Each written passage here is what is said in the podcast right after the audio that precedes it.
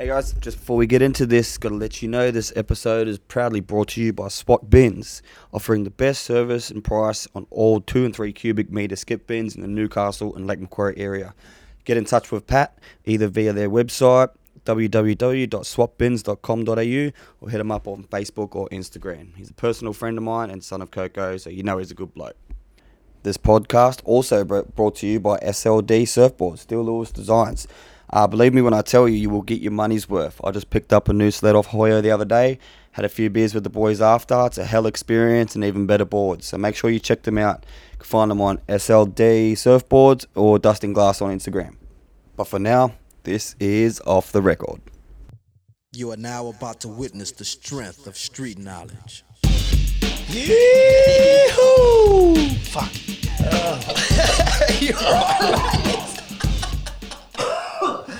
Sorry. Oh, what's happening, brother? Oh, fuck all. What are you doing? Oh, nothing. Just uh, had a little surf. Computer get flogged today? you dumb cunt. He's in my he fucking Jamesy. Is my computer right there? Some cunt's broken into my car and fucking flogged my computer. Mate, it's not gone. You gone and got it when you were pissed and put it inside. It's in the house. Oh well, fuck, Anyway. at least we got it back. How are you, Moss? Yeah, I'm alright, bro. Just had a little surf. Mm-hmm. Cooking it up. Fucking copped a board to the head. Now I've got fucking cauliflower here. That's all right. You look like a man now. You look feared now. Something People will like see you and go, "Fuck that." I think I'm a knows how to hectic fight." wrestler or something. uh, anyway, so um, today's guest, we have the two. Let me just gather myself before I say this. I've been fucking dying to say it ever since he agreed to come on. The award-winning surf journalist, two-time fucking winning Golden Cone Piece award-winning surf journalist. There we go. I got it. The goon of shrooms, the sultan of psilocybin. Ain't that's one half? Ain't that spell's very own fucking Smitty. Yeah, I did it too. What's happening, brother? Oh, mate, it's good to be here. Good to be here in the dungeon, surrounded by uh, poker machines and pinball machines. Yeah. Mm, we love them down here. We don't turn them on, otherwise we have to fucking pay for them if they break. So it's a show. Yeah, up here in the Steel City, Merewether. Yeah. Fucking hell joint. Love How, it. how was the surf? There was a couple. It was a bit of a grovel, but it was good to you know get out there, get limber. Me and Mossy tapped into a little microdose before we got out there. He was having a bit of a rough day. He was having, a, you know, starting to have a rough day. He thought his computer had been flogged, and uh, I just thought, fuck, I could see the stress and the anger building up in him, and I was like, nah, got to nip this. He's gonna pay. I don't, I don't want him paying for two days afterwards. Just gets out a stressful freak out. So I just went, mate. Actually, turned out I had a bit of bit of psilocybin. The salt and the psilocybin, you know, he never goes far without his fungus. And uh, had, a, had a little bottle there, ready to go. bit of lion's mane. I'm on the Stamets program. Paul Stamets, the uh, so lion's mane mushroom, um, you know, a small amount of psilocybin mushroom and a B3 niacin, and it what helps in neurogenesis. Um, you know, creating new brain cells, regenerating brain cells, really good for emotional intelligence, mental health. I do it five days a week, microdose five days a week, two two day two days off. A bit fucking punch drunk today, but I had a bit of a bit of a weekend. We're back on. We're fucking let's socialise. Rona season's past, mate. It's over. What? What thing? What thing? Yeah, what coronavirus? Yeah, they've had a I couple tell you more what, they that cases little in that Vic. little fucking uh, micro, they hit the spot. Eh? Hit the spot, eh? I wasn't I wasn't stressed. wasn't stressed after it. It started Ah. pissing down the surf. I was just looking up at the clouds, going, "Fuck, Mm. how good's this?" I'm not a microdose sort of person. I'm fucking all in. Let's go. And I usually end up hating it. Oh, fuck, I want to go home. Yeah, that- that's why it sounds like you are a microdose kind of person, man. Well, what's the microdose? How much do you have? Um, it's like a sub-perceptible amount. So like you, like it's like the fucking tip of a teaspoon, and uh, you just you don't know that you're on it. You know. Okay. That's the beauty of it. You, there's certain there's like a, a level of um, like almost the, a level of depth or texture to plants and Okay. the clouds and natural things. I find is the most Yeah. obvious difference. But apart from that, the only other difference is you're just a bit more emotionally intelligent, a bit more. Your cognitive functions a bit better. Really? Um, and yeah, because it is actually working on generating new neural pathways and new brain cells. And you know, my my, my head's copped a flogging from playing football and fighting and just being a delinquent. So, um, yeah, I'm kind of all about brain health at the moment. Just doing everything I can to get my brain in and my mental health in the absolute tip top pinnacle of high performance. It's interesting because I've copped a fair few knocks to the brain, and I actually have to have an MRI on Tuesday on my brain Re- Really? So you're going in for the like in um the tunnel. you're getting checked for CTE. I guess. Yeah. Are ya? Yeah, And I've you- had and you- some, oh yeah, I've had some a bit a bit of trouble with it recently. Really? And you- Can't sleep, nightmares. Yeah, that's. I mean, I reckon that's a pretty common occurrence for people suffering from, you know, like low levels of anxiety and depression and shit like that. Um, I've been through phases like that myself, and yes, it can be related to to Concussions. concussions, concussions but I also think that um, you know we're learning a lot about the brain, how plastic it is, how uh, and by plastic I mean like it, it can be changed Malleable. malleable, uh, and it this it's so big and we use so little of it. Um, so there's certain things you can do like I'll do everything from uh, you know microdosing. That's one way of you know building extra brain matter and extra neurons. I meditate like 40 minutes a day typically. Um, and that works on like the amygdala and certain parts of the brain um, that are good for memory, short-term Yeah. memory, memory, uh, anxiety, threat detection, stuff like that. And they actually say the Tibetans, uh, their brains are 20 years younger than people in the West. Oh, okay. And this is because of meditation, man. I didn't um I didn't realize until you told me before that um your brain like can regenerate, like fix itself. Well, no one knew, man. Like we, our understanding of the human brain is still in its infancy. Like for hundreds of years, well, for all of human history, we, we, we thought we were just stuck with the brain we were born with. And of course, that's not true. It's a muscle like any other, and you can train it and uh, reshape it. Um, it's incredible. So, I mean, and now through fMRI scans and CT scans and that, we're actually getting an idea of what's going on in there. You know, we can we can see which parts of it light up under certain stresses and pressures. So yeah, we're really getting to learn. It's an emerging field, man. We're learning so much about it, and it's given a lot of hope to people suffering from mental illness and um, CTE and these kinds of things. Both of which, like, uh, you know, I've definitely battled with mental illness, and I've definitely uh, had a lot of head knocks. So I could have both of them things, but um, you know, I'm taking every step I can to uh, repair, and I'm feeling a lot better, man. To Yeah? be honest, it's only been like, well, probably less than a year since I've, you know, it's po- so I'm 33. It's probably been like fucking what from the age of four till the age of 31, just living like a fucking nah, not like Head first. Let's say tw- fucking earth, like till 20 to, to 21, like four to 21, head first.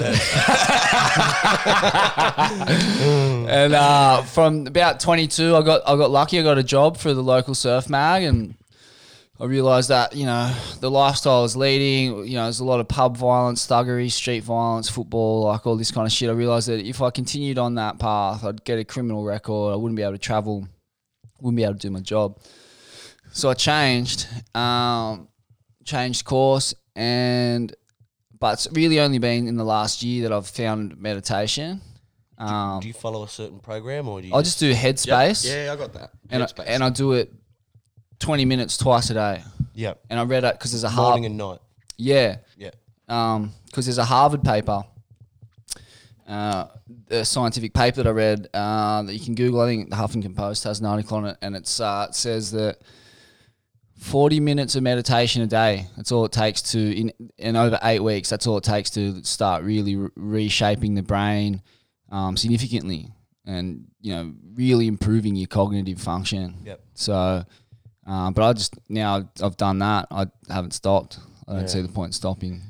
Yeah, I've just downloaded um Sam Harris's Waking Up app. Oh, he's mental, yeah. Yeah. That's a good one, he's- yeah. That is a good one, man. That's the other one. I haven't tapped in that one. I just went with Headspace Yeah. because it was the first one, but I hear a lot of good stuff about that. And the other thing I do is Wim Hof, man. I do that every Yeah? morning. Yeah, every morning. So just explain to our listeners what Wim Hof is. Uh, it's a breathing technique. There's a guided breathing technique. Uh, goes for ten minutes. Um, and you're better off just listening to Wim Hof. Uh, like he'll explain. He's, he's everywhere. This bloke. Um, done a million different podcasts, all for. You know, he's not in this for money whatsoever. He's in this for the greater good of humanity. He's on a pure crusade to improve the lives of uh, as many people as he can through this breathing technique that I'm pretty sure comes from uh, the Tibetans. It's a combination of a few different kind of Eastern. Um, It's an amalgamation of a different. it is, of and he's just different- westernized it. Yeah, it was okay. based around when they used to uh, meditate in the snow, wasn't it? And they um Yeah, But that was what they, that was the method they used when they had to sit in the snow and Yeah. try and just yeah, be out there for as long as they could. Yeah, yeah, fucking oath. Yeah, I don't, I don't know the full story, but uh, one story I've heard, they've got one called Muck Rye. I think Hof's talked about this a bit. And Muck Rye is, um, you can do this breathing technique, or the Tibetans do it, and they all fucking melt patches of snow around them. Really? Yeah, Yeah. the- so just through breathing, which makes sense. Like when you do it, like he obviously he can survive, you know, the Yeah. sub-zero temperatures and all that, the rest of it. Is he the bloke who swam underwater and his eyelids froze? He's um the his eyeballs started to freeze. He's fucking. God, I don't know, what's but probably. Yeah, that's the bl- bloke. Yeah, he nearly what's died doing the pupils test. Fucking froze when Like he the was lens underwater. over your eye. Yeah, the lens over your. I don't know what it's called. I can't remember. Yeah, but and he couldn't That's find the, bloke? the exit hole. Yeah, he swam past the exit Oh hole. my fucking god! And then he's like, eh, eh, because his eyelids froze over and he was just lost 50 meters past the where he needed to go back up. And then the diver went down and, and found him, but it was. He still survived, like Crazy, bro. His breathing technique fucking works that good that he got lost underwater and his eyes froze over, and like it took some diver going, "Oi, Wim, brother, this it's way, this way, mate." it's this way." hurry up, I'm fucking you, freezing. you missed the turn off. And, and hurry up, bro! I'm freezing. Oh, You just um, mentioned we were just talking before about the like head injuries and stuff. We are talking about like playing footy and stuff. Did you play yeah, rugby league or yeah, rugby union? both, yeah, Played both. from four till twenty-one. Yeah. So. You don't miss it. Um, I miss the mates. You know, I'm, I, the friendships and the bonds I formed in those years were like unlike anything I can imagine. Apart from maybe if you went to war or something. Yeah.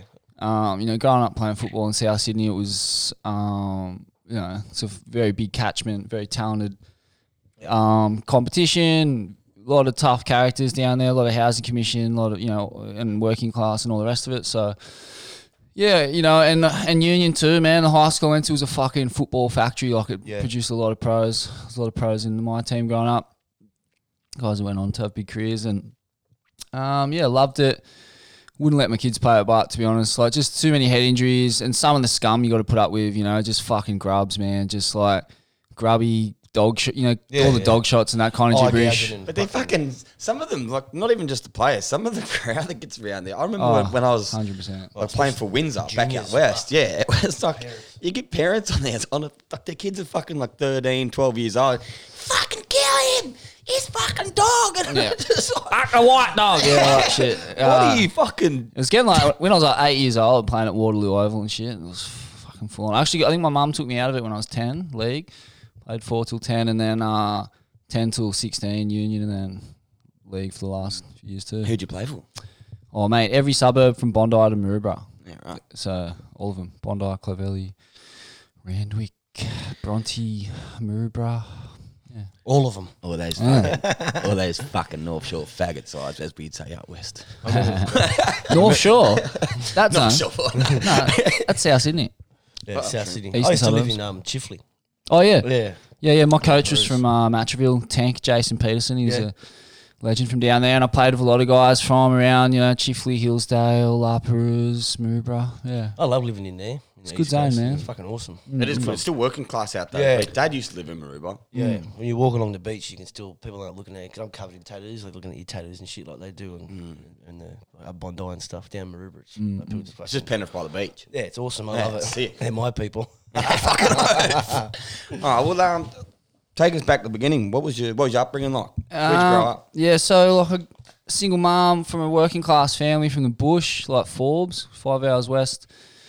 Um, yeah, so I think from the eight time eight months old, it was just me and her, and um, you know, not much money in the family, so renting, moving around a lot.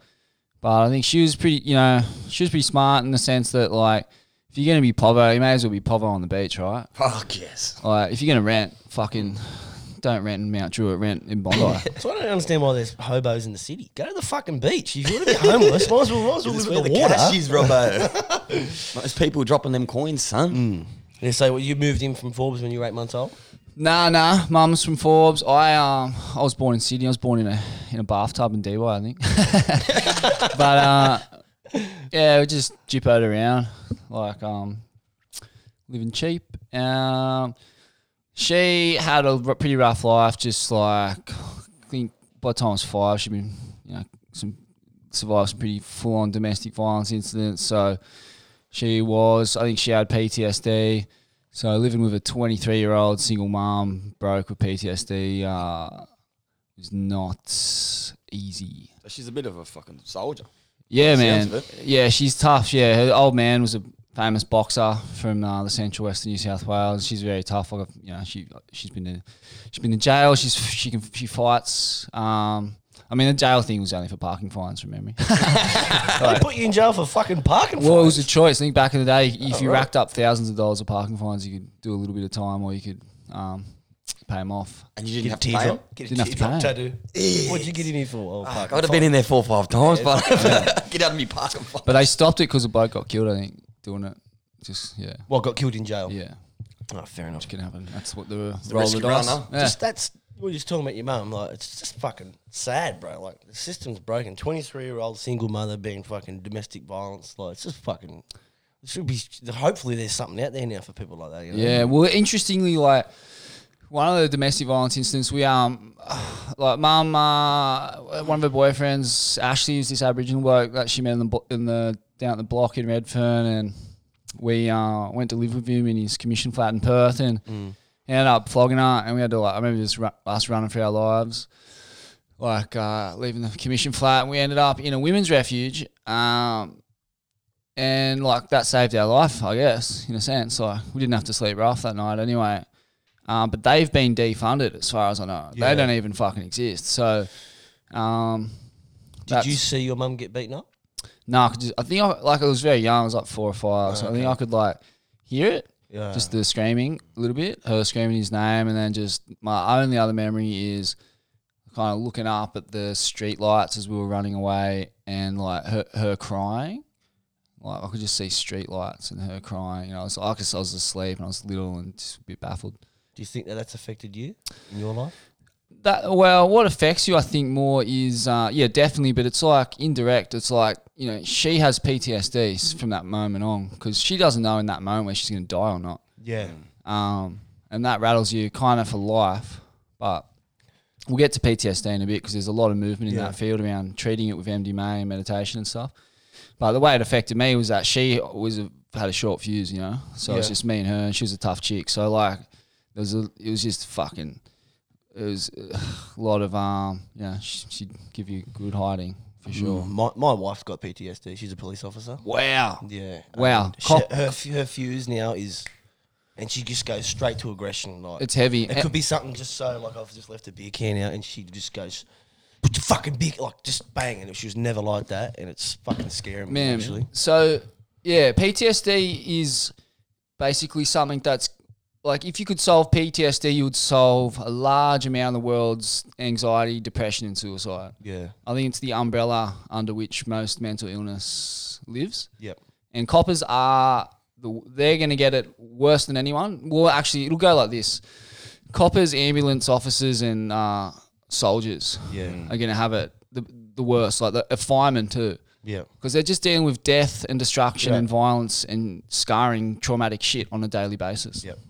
So, and you got to treat it, man. And there's uh, there's a lot of movement in that area. MAPS, the the big um, looking at maps, but the the Rick Doblin and Rick Doblin and Tim Ferriss podcast is a must listen. They're in stage three trials for um, using MDMA in uh, therapeutic settings on PTSD, and it's shown that like two two therapeutic sessions with MDMA uh, is enough to cure PTSD. Gone, and mate, that that is fucking huge. Like you, you talk massive. about you talk about what's going on in the states with the black communities over there, like the fucking PTSD in those communities. Yep. Due to 400 years of oppression. slavery, oppression, and then the over policing of the communities there, the incarceration rates, the constant violence, shootings, lynchings, fucking all the rest of it. Like, Fucked up. mate, the the PTSD, like the you, you, you, even when there's no drama and there is peace, you're so your nerves are so shot that yeah, like a fucking a beer can falling off a table, you, you think a bullet or a bomb's gone off behind you, mate, and you rattled for two days after that. Yeah. It rattles you. You get all your cortisol starts pump, your stress hormones pump through your central nervous system, and you just rattled with anxiety and depression for a couple days. So, Yeah. I wrap my, I wrap myself in cotton wool now, and that's why I do all those things that I mentioned. Not because I'm a mad Spiro fucking dude. You I'm know the benefits. I know the benefits of it for my brain and central nervous system, and uh, if I want to stay here on this planet, then that's that's my cross to bear for life. So you think about my uncle Ron. He fought in Vietnam, and he openly talks about his PTSD problems and stuff. And if imagine if it was just two doses of MDMA, and he's lived his life for the last, you know, fifty years with In PD, agony, yeah. Fucking could be bang like that. sorted out, man. And so that trial's taking place in America, Canada, Israel, and somewhere else. And Australia, it should be happening here, but because ScoMo is a fucking happy clapping Chriso evangelical sus cunt. um, you know, we're like we're not even we haven't even passed uh, stage two of approving the trials, and there's been no movement on that front in this country since 2012, which is a fucking disgrace. Mate, we used to be like pioneers of fucking policy in Australia, and then something happened, and like we were like one of the last people to come around to gay marriage. Like, Yeah. marijuana's still illegal. Like, just, Became we the just, followers, bro. We just regressed, man. That son was John Howard, the little fucking dog. You're a scumbag, Johnny. he Little Johnny, you fucking grub. Trim your eyebrows, you can't. Bushfire season. Can't bat, can't bowl. Little Johnny, you're a fucking fraud, mate. You're rubbish. Come back, come back. World's worst cricket fan. Are you your kidding shit. me? Fuck off. You see Bob Hawke with the bat? Yeah, mate. You got cracker. Are you kidding me? Hook shots for days. Straight to the boundary. Don't pitch him short to Bobby. Bobby will put it over the bench. Then you'll fucking scull a schooner in the crowd. Are you kidding me? Yeah. Banging schooners when he's like 80. You give it here. You're taking too long, you fucking bourgeois prick. Send it over this way. I seen one of him doing it at the airport, and someone was trying to skull next to him, and he's it's, it's almost like he's literally just thought that, just uh, ah, fucking give it here. What are you doing with what it? you doing? You're embarrassing the nation. Bang. Mate, and Bob Hawke, you know, we can laugh about his um, you know, his bogan kind of his bogan ways, which were classic, but mate, the bloke introduced universal healthcare to this country. He's responsible for the single most uh, important and universally adored piece of policy in the country's history. He's a fucking king amongst men, you know. He's Yeah. I don't know. He's an um, icon. He's, an, icon, Australian and then of course the fucking liberals in the next term try to like the next set of uh, yeah the next term they had they try to get rid of it, man. Fucking grubs. Of course like, they do. That's what they getting do. rid of universal health care, man. Fucking shame. Why would ya? Well, they only make policies for four years. They only they're only concerned about getting re-elected. They don't give a fuck. They just anything that the previous government has built and spent all of our money on, they just try and fucking cut it down to make it make themselves look better and promote their own fucking agenda. You know what I'm saying? Fucking don't. They only give a fuck about the rich, man. They're like, oh well, the rich can pay for healthcare, so that you know Exactly. they're not going to be affected, uh, and that that's what matters. As long as we can have our campa- uh, champagne and cocaine and caviar and good healthcare, and you guys are all fucking decrepit, working class, you know, just battlers stuck in housing commissions, working for peanuts. Like, um, that's the way they want it. Tell you what, though, the revolution will be televised. Fucking oath, man. I've been watching on my phone while I eat meat pies. So I was talking in here before uh, with another mate of ours, and I was asking Mossy, "Do you ever think the world could be rid of racism?"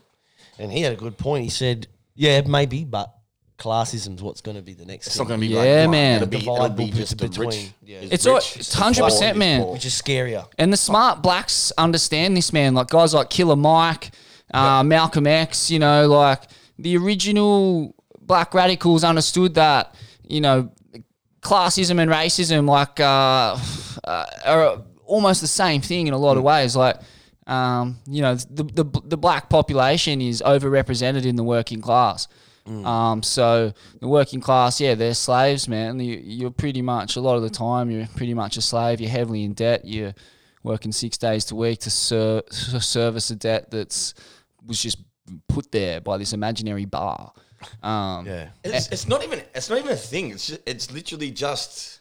Yeah. Like it's, it's just a mat, like you said, creation of it- the banks and the yeah, financial system. It makes no sense. It's just based on uh, based on fucking capitalism and uh, yeah, I don't know. it's fucked up. Them um, CEOs of the banks in America, they took their bonus the year the fucking financial crisis hit. That's Yeah. fucking example, fucking a right there. It's corrupt, motherfuckers. And everyone knows it, man. The only people not willing to say it are the bourgeois elites in the media, and that's because you know, they don't want to compromise their desk job. They don't want to comp- Yeah. comp- they don't want to have to go and be a part of the working class. So they'll just keep serving a corporate agenda, and nothing ever honest gets said, and we just uh, stay stuck in this weird simulation that everyone knows is broken, fundamentally flawed, and uh, on the cusp of uh, apocalypse. But what's going on in the states is amazing right now, mate. The fucking people Revolution. have seized uh, seven uh, seven like blocks of Seattle, um, including the police precinct. They're appointing their own mayor currently. Um, you know- yeah, man, it's fucking on for young and old Is over it there. Antifa? Uh, who knows, man? I think it's it's not Antifa. It's like a mix of um, black, white, um, the educated, the poor. Um, everyone has just had a gutful. But there's uh, what I would say is that there is um, definitely an educated, uh, an educated radical militancy to it all. And whether that's there'll be members of the anti-fascists in there, there'll be anarchist types in there. There would be working class types. There would be concerned. Um, there's a lot of healthcares that healthcare workers that um, that part of the the city is yeah heavily populated by a lot of um, nurses and doctors and uh, people from the arts. But it's, it, it's something to keep an eye on right now. Watch what's going on in Seattle. Listen to Democracy Now every morning. Keep following the protests and the rebellion because it's ongoing. How do you Um, see it ending?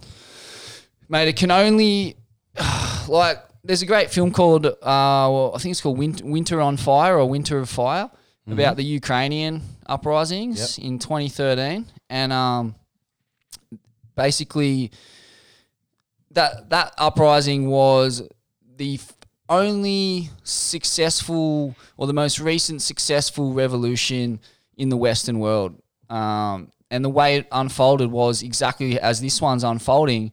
The people took over a few blocks of uh, whatever the major city is there. I think it's Kiev, um, Maidan Maidan Square, Independence Square, Yeah. and they just held it down. This uh, this this part of the city, and- and the first the cops tried to break it down. They were brutalizing and beating people, as we kind of seen in the states already. And then after that, they sent the military in. The military started killing a lot of people, Fuck. and and then it devolved into civil war for a bit.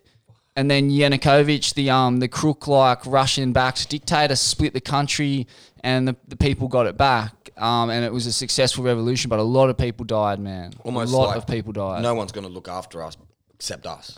And So we- we're the just poli- and a lot of people have to die. Um, uh, uh, it seems, but I mean, and we're talking about peaceful people. Like Yeah. in in the Ukraine, these people were, you know, just occupying space. They were not fighting back, um, and still they were slaughtered. And uh, yeah, And that only really works in the revolutionaries' favour to f- when everyone else looks at it and goes, hang on, they're fucking turning the police and the military on our own people. Yeah. You know what I mean? Mm-mm, they think mm-mm. that they're doing the right thing, but they're just playing into the hands of the revolutionists. Mm. And they are in that one.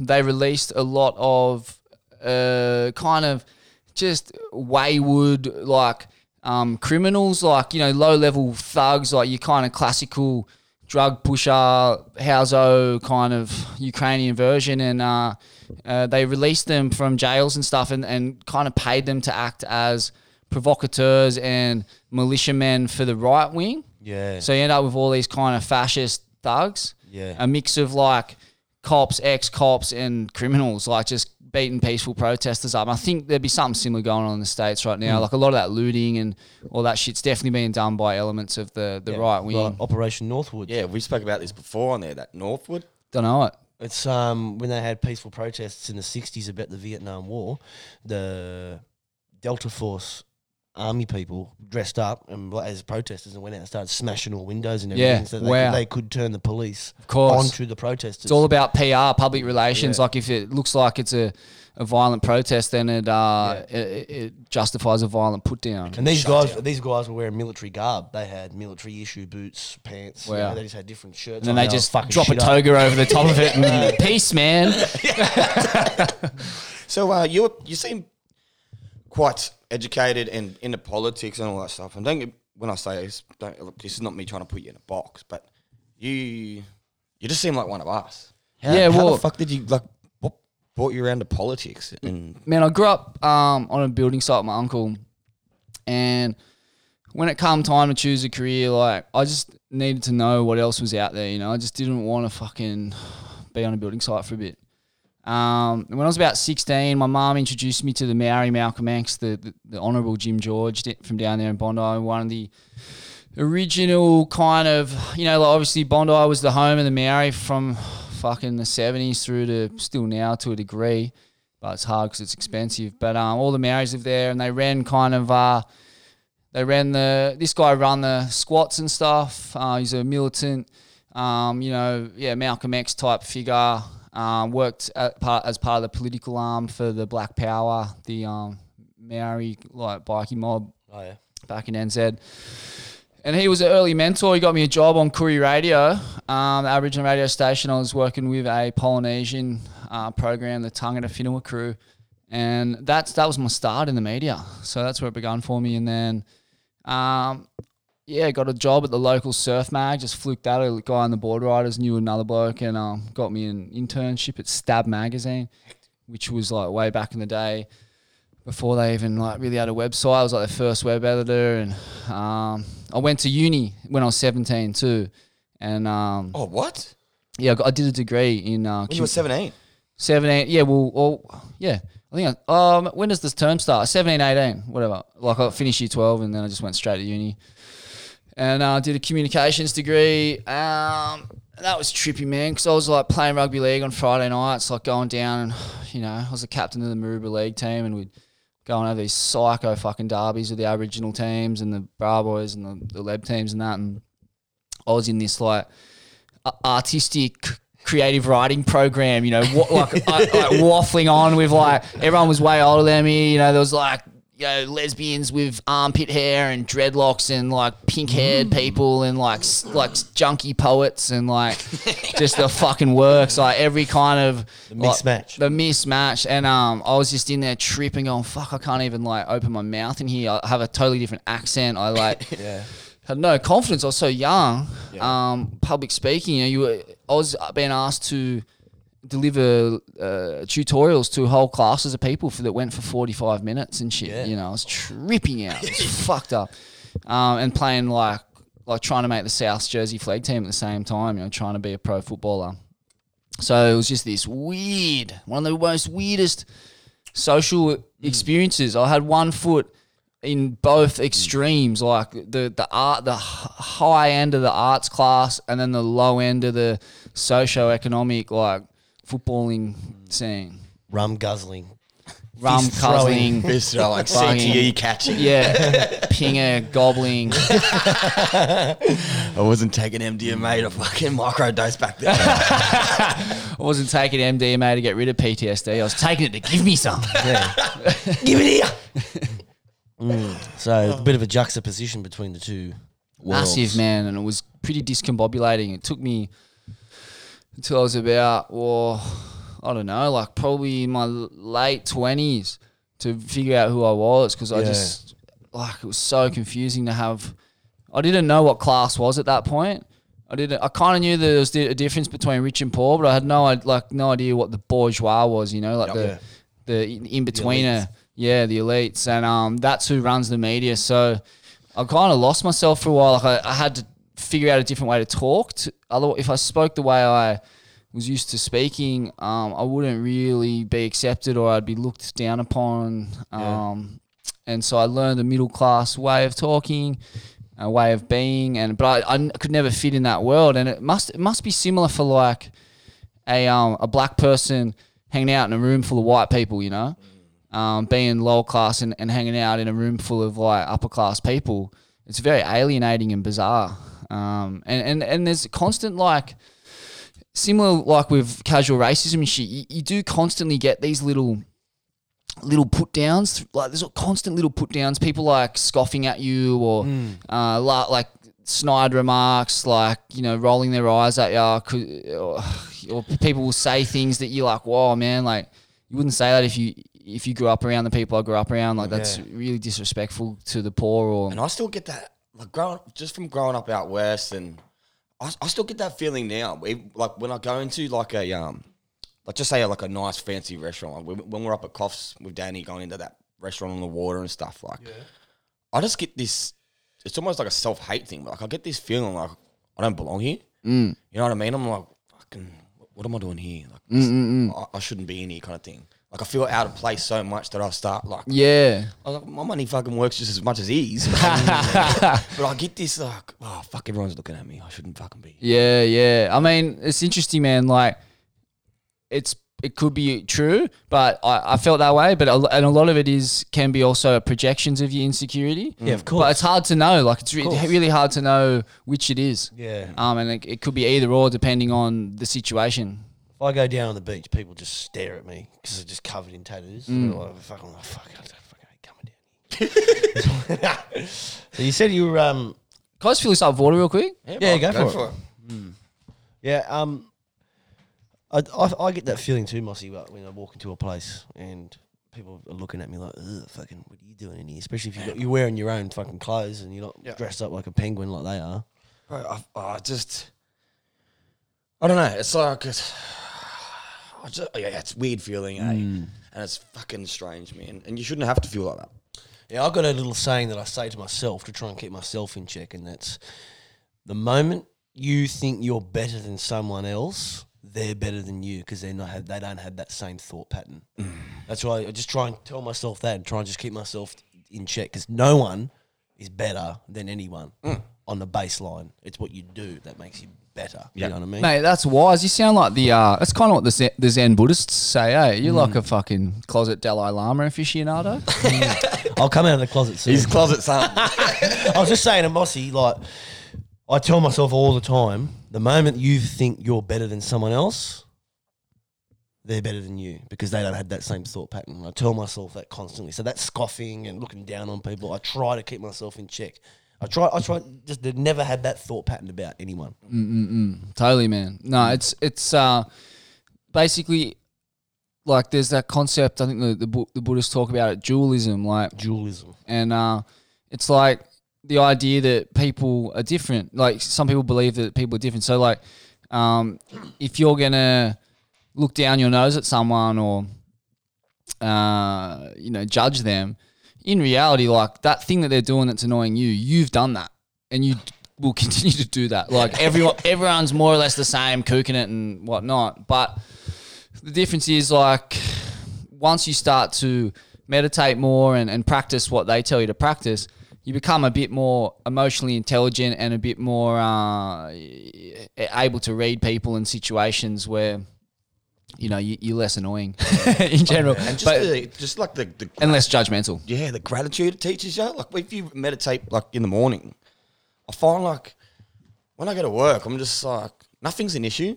Yeah, man. I can just think about. I can you know certain situations that you know usually fuck you off or you get the shit or whatever. Like it's just it's just a breath away from being all right. You realize uh, nothing as is as important as your peace and your joy. As uh, I think what's his name, Thich Nhat, mad Vietnamese Tibetan Buddhist cat. He's a legend. I love that guy's meditations. But also, uh, just on a pure physiological level, like meditation, uh, it, it calms your central nervous system. So it calms everything, like your brain and all your your nerves and shit. It just gives you like this huge anesthetizing kind of effect. You know, it just calms you right down. It's good for you. You know, lowers inflammation, um, and, and as a result, you're just not as worked up. You're not as Mm. ready to lose your temper or whatever because you've just. It's like taking a Valium. It's like nature's Valium kind of thing. Yeah. It's like, yeah, I, I- do do it. Some- Sometimes I say to myself, probably just lying to myself, oh, I'm too busy to fucking meditate. But really, it's that important. You should just wake up 20 minutes early and just bang one out. That's right, man. That's right. I mean, uh, that's exactly what you do. It's all about cultivating a, a routine and discipline for yourself. It's all about self discipline, man. Mike Tyson says discipline is doing things that you hate like you love it. You know. Oh, I like that. Doing Yeah. Things like you hate, like you love it. Yeah, because you and you do them because you know it's good for you. And most of the things that are good for you don't necessarily feel nice in the moment, mm. but you just push through. That's where the self control and the self discipline comes in, and you're like, yeah, this is a bit of a battle at the moment, but I know this is good for me. I know, and it, not only is it good for me, because it's good for me, it's going to be good for the people around me, and that's probably more important. It's, meditation I find is quite hard because I'm really erratic and my brain just goes bang, bang, bang, bang, bang, bang, bang, bang. Everyone, mate. Everyone. Yeah, and I can't because I, will focus. I'll focus on this conversation. I'll focus on this microphone. Trying to focus on nothing, I really struggle with that. Hmm. Do you find that, or hmm. You get good at it. Fucking bro. oath, man. Everyone, everyone struggles with that. that and the meditation teaches you how to be better with it. yeah? And that's the process. Like everyone sits down the first time, they're like, "Fuck!" Like my mind's just skitting, scatting, bee bupping, bee buppa, buppa, buppa. But uh, Scat man. That's the good thing about that headspace, though. It gives you that those first ten days. You know how it brings you into it and starts, and it teaches Yeah. you like you have to pay for pretty it. much how to meditate. Not at first, and then I think I think Sam I've- Harris's one's the same. I've signed up for it all. Yeah, I think signed up 80 for it. Eighty bucks for a year or something. yeah, it's that. fuck all, man. It's worth Yeah. paying for. Definitely. Yeah, my wife does something where she just uh, repeats a mantra in her brain over and over and over again. Is that a technique or is that That's just a Yeah. form of meditation. Isn't Yeah, I think that's tr- transcendental meditation, maybe. Yeah. They call that. I don't know. I'm speaking out my ass a bit. It? I don't know. So what? Um, what was it like living in Bali? Tell us a bit about that. Yeah, it was a trip out, man. I was just living there because I was earning fuck all money and um, You can get coned on the reg. get coned. I spent so much time playing football and surfing shit waves. I always knew that as soon as I finished playing football, uh, I was going to split and get the best waves I could possibly get. So I went to live in Indonesia. I was making a tiny bit of money journalism? as a jour- as a surf journalist.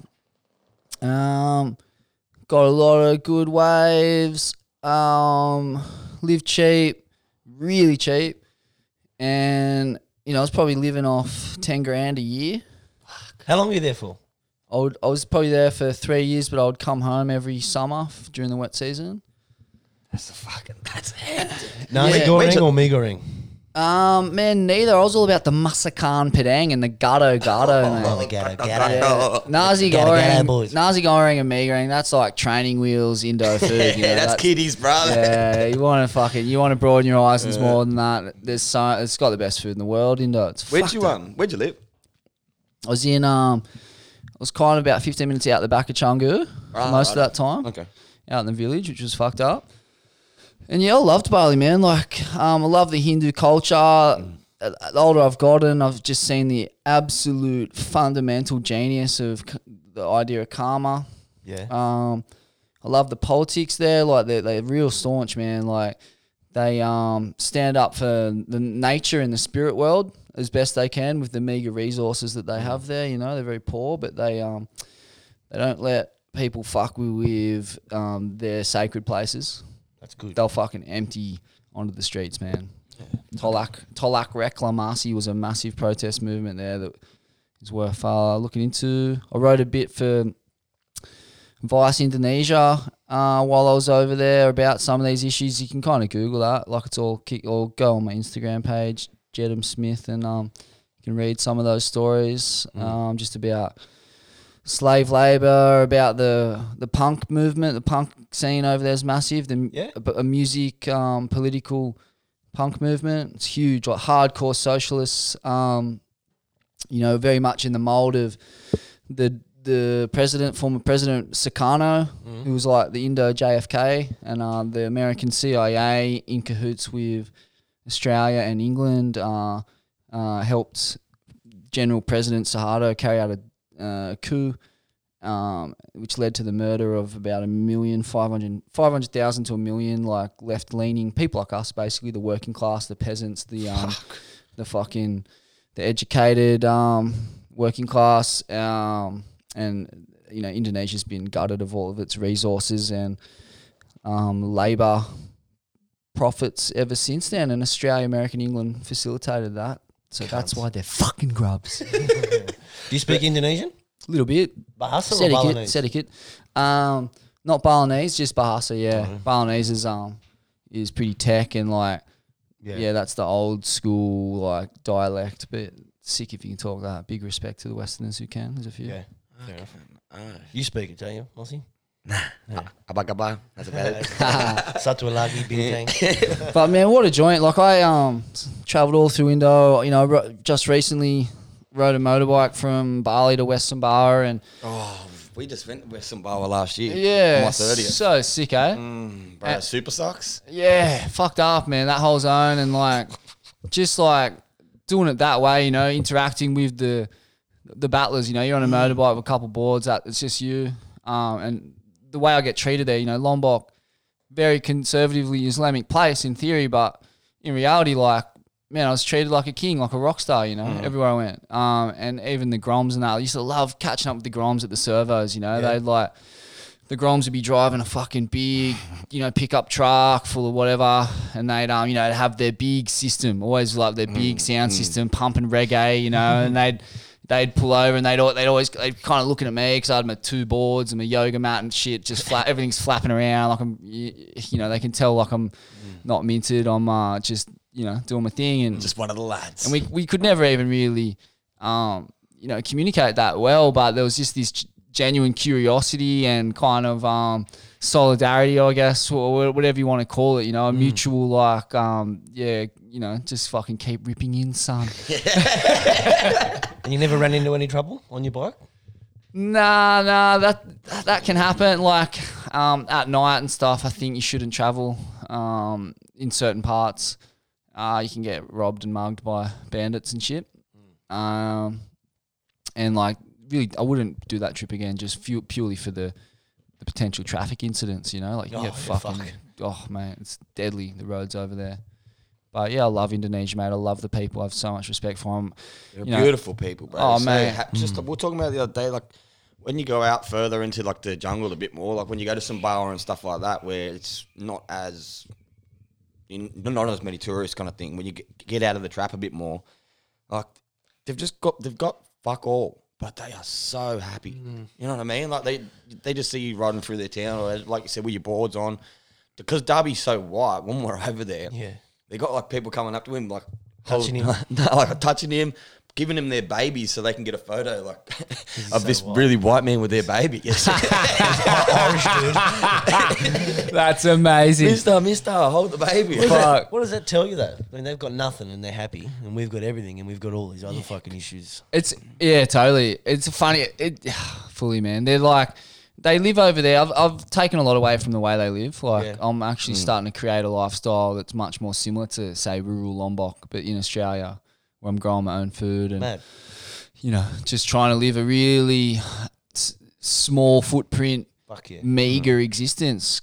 Grow my- once you grow your own food and you kind of you're on a little plot of land, like no one can really fuck with you that much. You know, Something like- about it, eh? It's like Yeah. self-satisfying. But just back to what you were saying, Mossy, like how classic, you know, people here get so caught up about casual racism and, mm. you know, the, the certain slips of the tongue that you can make to offend mm. potentially, not even offend people, mm. like potentially, like, you know, a lot of the coloured people I grew up with on building sites and football and shit, mate, it take a lot to offend them. Yeah. Like they're not fucking thin skinned. But then you go to Indo and like you cop the fucking most brazen racism, but it's like harmless, but Yeah. shit like that. You know what I mean? Like imagine in Australia if you had like um, Oh, you can't do that. you see this like black as the night dude kicking around, you're like, no way, I got to get him to hold my kids so I can have a, have a photo with him. fucking oath. you would never fucking happen, bro. See some Sudanese cat kicking around, you're like, mate, mate, stop, stop, stop. Yeah, I'm just gonna go into my house, and you come running back out of you. Slap the phone out of you. Get the fuck away from me, bro.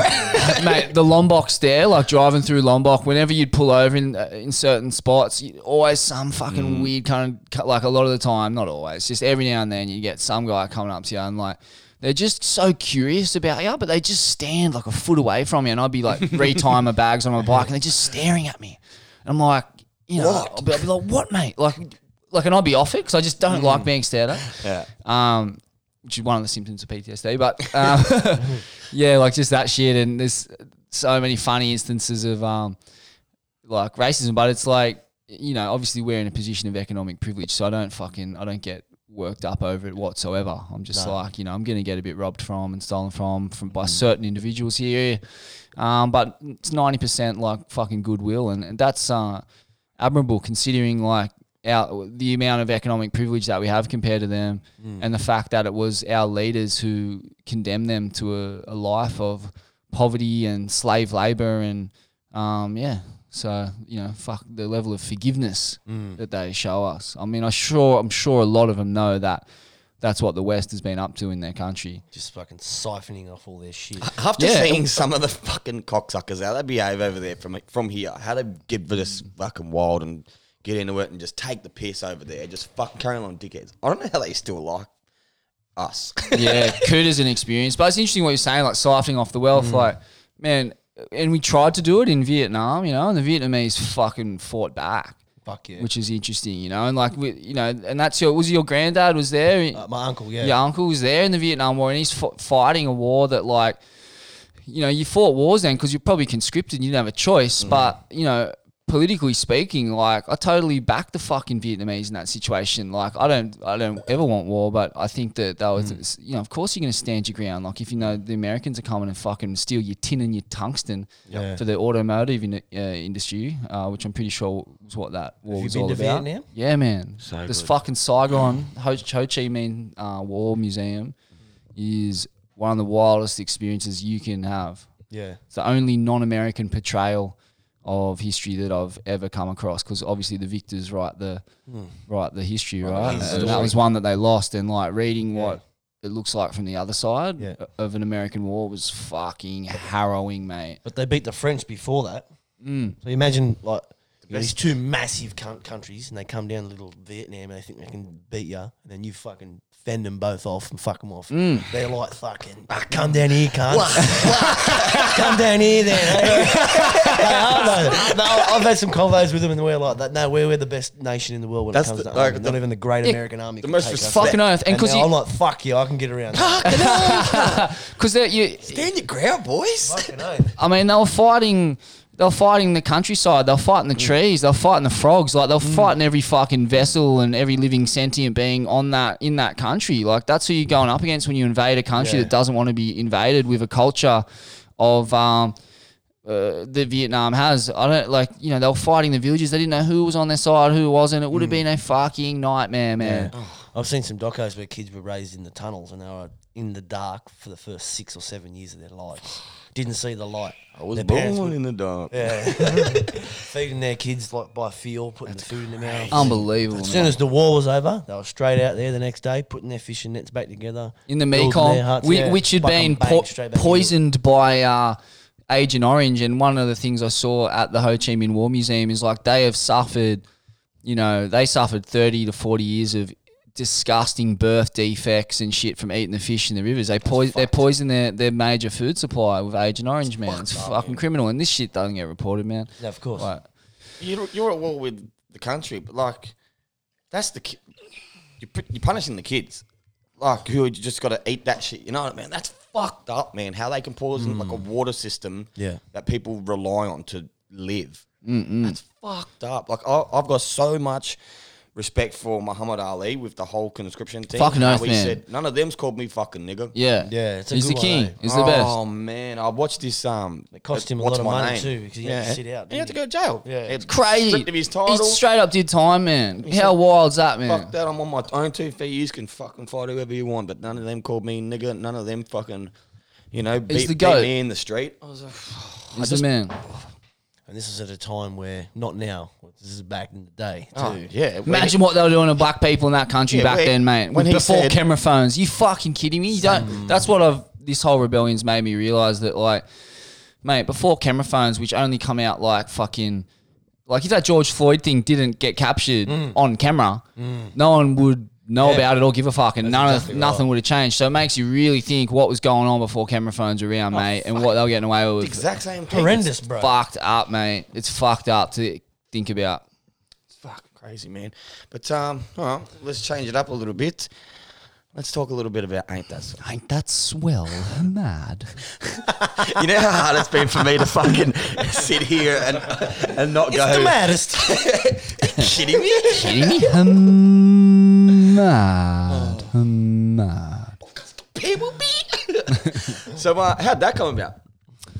And why why Vaughan? Whose idea?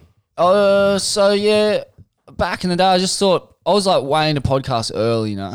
John Safran and Father Bob, the um the bourgeois Jew and the the communist Catholic priest. They used to have a classic radio show on Triple J, um, that was very funny. Um, I love that, and then um. I could just see that where it was going. And I used to interview pro surfers all the time, and I was like, "Fuck," you know, like, and I'd have to write the interview out. And I was like, why can't people just listen to this? Like, it's way better when you can actually see their face or or hear their voice. Um, so I just wanted to bring that to people. So yeah, I ran it on my own for a few years. Me and Ryman, the original uh, ain't that swell co-host and producer, responsible for the opening intro to the show. That's all really? Ryman. Yeah, fucking king. I can't believe Shout I out to fuck- the Ryman. I've been trying. I've been fucking saying that to myself all week. Was saying to my housemate like, I can't fuck it wait, and I just cooked it. Fucked it.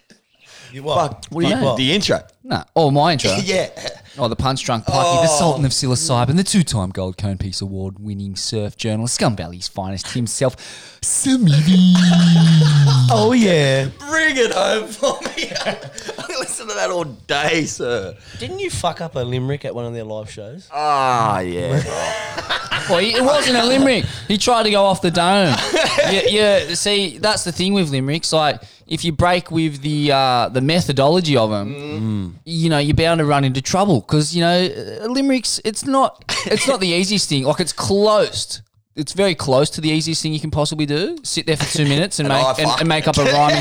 But you try to do it off the dome. You tried to freestyle. Oh, you tried to freestyle. Oh, Yeah. bro. I'm fucking. See, or is not- that just his cover? No. This could just be his cover. Had you pre-planned it? Hey, he was practicing for weeks in front of the mirror. I was like this shirt off in front of the mirror, like, yeah, one from the man from Newey. Cold spaghetti. Arms. of- Whatever. Arms are heavy. That's, Oh. it, that's the lyric. Yeah. Um, and then later on, I thought um, that went like that for a few years. Like it was just an interview show. And then later on, I always wanted it to be more like uh, having a co-host and like more like I used to love this rugby league show, Fire Up, which was real funny, and Roy and HG and shit. Um, so that's when I hit Vorno up, um, and he's like taking the show to another level. He's b- been amazing to have on board. Um, it's his idea doing the live shows and shit. So that's been trippy because like and they are a fucking hell of a time. yeah, they're a hoot, eh? I mean, they're cl- so crazy because I like I had no training and no no desire even to do it really. Like I, to begin with, like I, I just never thought that was what happened. I didn't realize podcasts would ever be done live at pubs in front of hundreds of people. Um, so I had to learn that on the run. Uh, Wim Hof and uh, meditation, but it just goes to show anyone can do anything. You know, I reckon if you're willing to use a bit of self discipline and, and do what you know is good for you, i.e., meditate, Wim Hof, uh, exercise, do some preparation, you know, read up on who your guests are, Yeah. write some questions down shit, write a few jokes down. Like, it all goes pretty easily and everyone has a mad lol. Mm. Fucking know. That's the I- goal, isn't it? I'm so happy it started coming out more often now because I'm fucking. Darby got me onto it actually when I was going to Sumbawa. And I was just, like, I'm fucking religiously just fuck. When's the next one out? When's the next one out? When's the next one out? When's the checking the Instagram page? They fucking dropped it yet? Have they put it out yet? Have they fuck? Oh, just Are you every week or every month or? Oh, yeah, we're going to start going weekly. So every Wednesday, I think they're going to come out. and where will you record them? Um, we record them sporadically. Like we uh we have heaps in, up our sleeve at the moment. Oh, yeah, good. Like live ones that we haven't used yet. Mad. So it'll just be a mix of live ones and studio ones. And we're also about to launch our like YouTube channel, so you'll now be able to watch us like of Joe Rogan style. Oh, yeah? And we'll be dropping heaps of clips in Yeah. as we're talking, so you'll be able to watch what we're talking about. Do you have an engineer and stuff? Yeah, we've got a sound guy. And he's really good. Yeah, Louis. Louis very talented on you, Louis. Hamad. what is that? What does that cost? Madness, Louis. Um, costs a bit, but you guys are doing a mad job. Well, you don't necessarily need it, but for us, we kind of need it because we have all wacky effects and bullshit. Yeah. Bullshit, but um, fuck, you guys are fucking. The power of this, like I, Yeah. I said to Jonesy, like the power of podcast, like I, I could not give two single fucks if anyone listened or not. Like, Yeah. wait, like Having I a get to laugh. have these conversations with like yourself, Hoyo's, fu- Hoyo came in here, and Mark Hunt, like The Super Samoan, I Cunts- couldn't cunts believe don't that. get to do that. And Hoya, yeah, mental. It's fucking Fuck, legendary. f- Hoya was funny. And that's Such a why, good bloke to get on the piss with. yeah, man. And that's why I'm here. Like, I'm here to support. Um, and it's probably the same reason Hoyo and the Super Samoan Yeah. come in here. I'm here to support working class voices in the media because I Fuck yeah. honestly think that that is Yeah. exactly what the media in the world needs. Like, we're locked out of having a say in the mainstream media and in politics. You know, the, the bourgeois, bruh. Um, That's what I was going to say to you before. Like you're in this, you're in this world of journalism where it's all, and a man was seen at the scene, and blah, and now we can just fucking say it how we want to fucking say it. The cunt was down the road and he tried to fucking throw a brick in the car. you know what I mean? yeah, yeah. They And should have you as a, they should have you as a news anchor. I'd love to.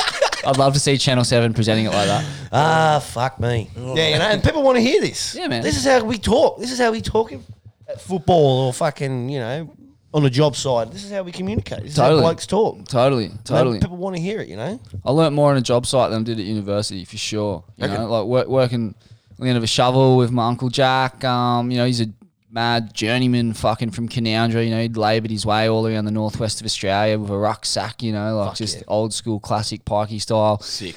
um, and just you know working alongside you know Lebanese plasterers, Vietnamese painters, fucking uh, you know uh, Maoris, Aboriginals, like uh, fucking whatever. Like it just didn't matter. Like everyone getting along, getting the job done in Yep. incredible fashion. You know, putting big cribs up and you know it was and and this was the the, the unified uh, working class that people don't even like to acknowledge exists. Even in the left, you know, the left they always banging on about white privilege and privilege and shit. And it's like, what would you know, cunt? Why are you such an expert on privilege when you're the one from money? Mm. You know, what, mm. how how would you know what privilege looks like or doesn't look like? Have you ever done any time on a building site? Like, do you think Yeah. these are the conversations? And the funniest cunts you'll ever meet are on a job site. Hundred Oh, percent, man. mate. Some people I'm like, you should be fucking famous, bro. Like, the shit you say is unfucking believable. But what's um? What so what changed for you? Like from going fighting, playing footy, drinking, drugging to Wim Hof and meditation and stuff. What put you down that path? fucking mate, I just went down a deep hole of depression, suicidal ideation, and like that shit's not my uh, not my character, you know, whatsoever. And I'm just kind of, you know, it's rel- it started to get relentless, just like the crippling anxiety and depression, and I started to. You know, because I got an education, I know where to look to understand these things. You know, I have the ability to find good quality information. I started reading up on my problems. Um, and I don't trust the. I'm not going to hand the keys to my brain over to the pharmaceutical industry because they're fucking suspect bourgeois dogs. You know, like they're. Fu- I don't trust them as far as I can throw them. Um, and it, as it turns out, I was right with both. I've, you know, I've investigated that world through my journalism. Um, and eh, I've also, yeah, I've just been vindicated by that decision to turn to natural sources um, to help myself. Um, You feel better? I do, man. I'm on Healed I'm or better? Not healed because, like I was saying, I lived for, you know, probably 30 years without addressing it properly. And the way, to, what I mean by addressing it properly is it's all about having that structure and routine in place. Wake up, straight into a Wim Hof, straight into like 15 minutes of stretching, yoga, whatever. Um, maybe have a feed and then some meditation and, you know, seeing a therapist, a psychologist, and understanding even what PTSD was. I didn't know what it was didn't know how to, I, you know, not only do I have it, I got complex PTSD, which is from multiple traumatic events. You know, I've been through a lot, man, a lot of fucking head injuries, do- like probably been king hit three or four times in my life. Um, uh, you know, been in a head on car crash, flipped a car my mum, like, um, fucking, like the works, man. And so I've just done my due diligence, learning as much as I can about my brain and, and what can heal it. And now I've just fully put that into practice because I've always had good work ethic, good self discipline. I was raised by working class brutes. Um, and I believe that I can, you know, accomplish anything as long as I know the, the steps to getting there. And so, yeah, I'm, I'm brutal with myself and my self discipline. So that's what keeps me alive. And um, yeah, I got no shame about going through a transition from being who I was, you know, just a typical delinquent hooligan thug, poorly raised, to someone who preaches the benefits of meditation and compassion and uh, you know, you know, just looking after your, your common man. Um, I'm, a, I'm a fucking vastly different person to who I was when I was younger. And it takes a lot, eh, to um, like even one realize that there is an issue there that you need to fucking change. That's the hard part, man. Growing like growing up how we did, like how you did and how we did our West, like you you just get taught berry shit, and that's it. You don't fucking deal with things like that. You don't talk about it like when we're going. You don't talk about it. You don't cry. You don't do this. Boys don't cry. It's funny crying, man. Like crying, I've realized is just a huge release of toxins and mm. stress and shit coming out your face in the form of liquid, straight up. It's literally what it is. And boys, you know, I was a crybaby when I was a little kid, and then I, I realized that was shameful in the male community. Mm. I didn't probably cry probably for 17 years, man. I'm not mm. joking. And now I fucking cry all the time. Feel always- way better. You always feel good after a good cry, a good laugh, and a good shit. What about a what about a bit of the old in out in out? too? you always feel pretty good after that. Shit, not What's that, much of rooting? Yeah, you know, Oh. rip, ripping them apart like a cooked chook. I'm married, mate. That doesn't happen to my house. No cooked chooks. No cooked chooks, brother. He's the only cooked chook getting around his Leftovers, mate. Leftovers in the shower. So would you take part in these MDMA trials? Yeah, hundred percent, man. And if they don't approve it legally, I'm just gonna do an underground version. I'll find. Um, I'll, I'll, I realize that you can, you can download the the manual from the MAPS website, pretty much, which is like this. It's a how-to guide to do it yourself. Really? Yeah, and they don't recommend doing it because you Yeah, know of course. the problem is like not about ODing or anything. The problem is about what comes up in that session. You know, some real shit's going to come up, and you need in that moment um, to be able to deal with it properly.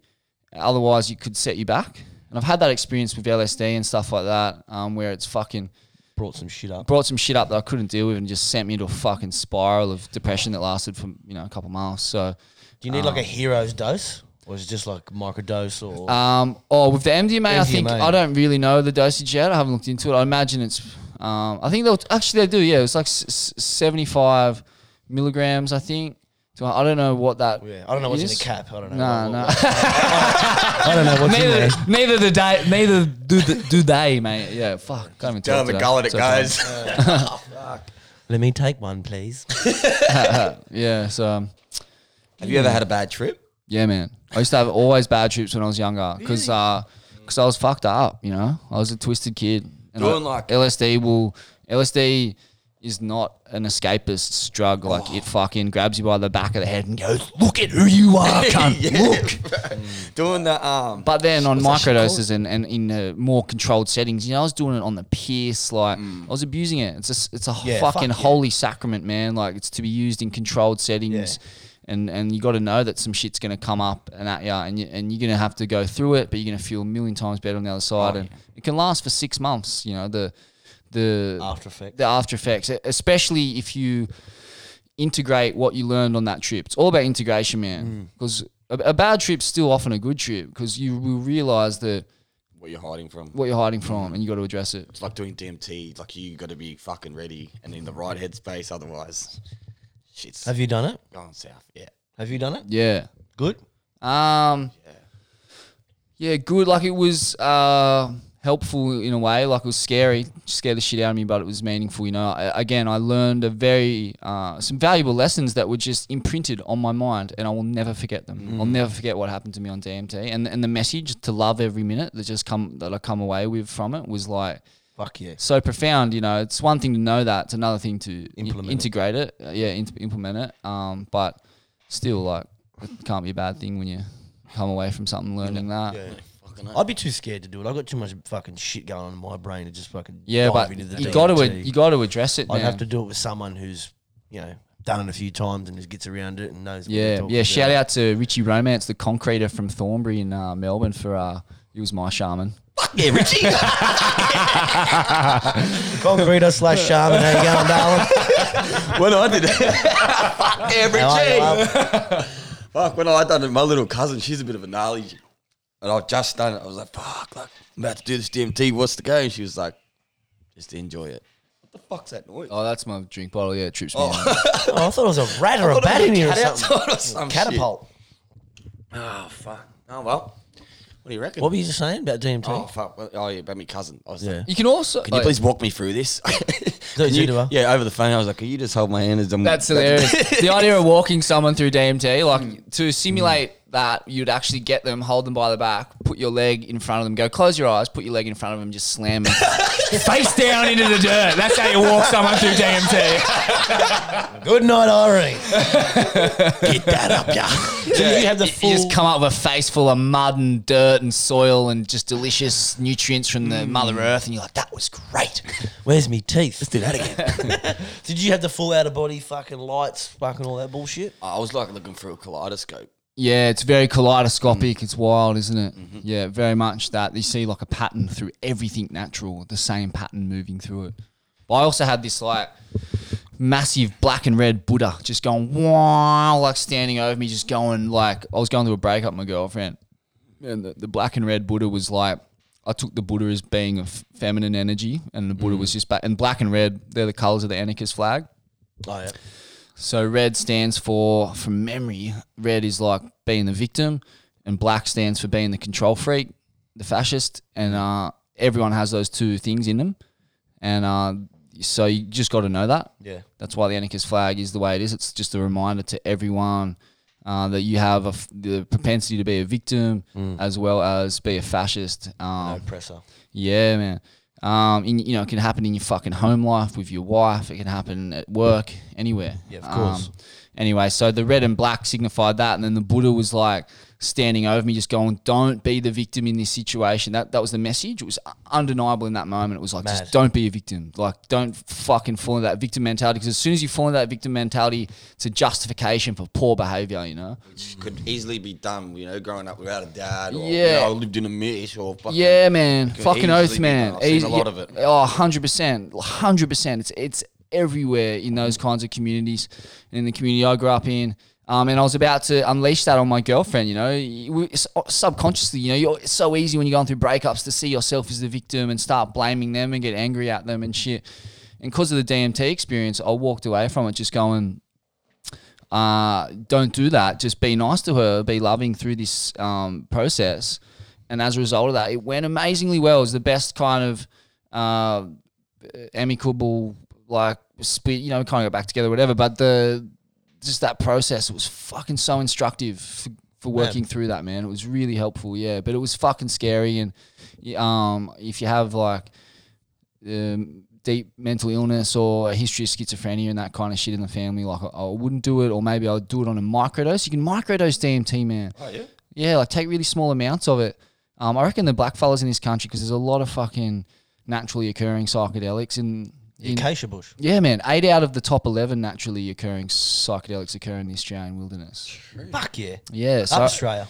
I reckon that all the Kooris and that would have been just microdosing um, psychedelics, kicking around, catching fish, eating fucking grubs and moths, and eating yams, and just fucking living it up. A few rock paintings, Get, me back, fucking get, us back, all get us back to those days. mate.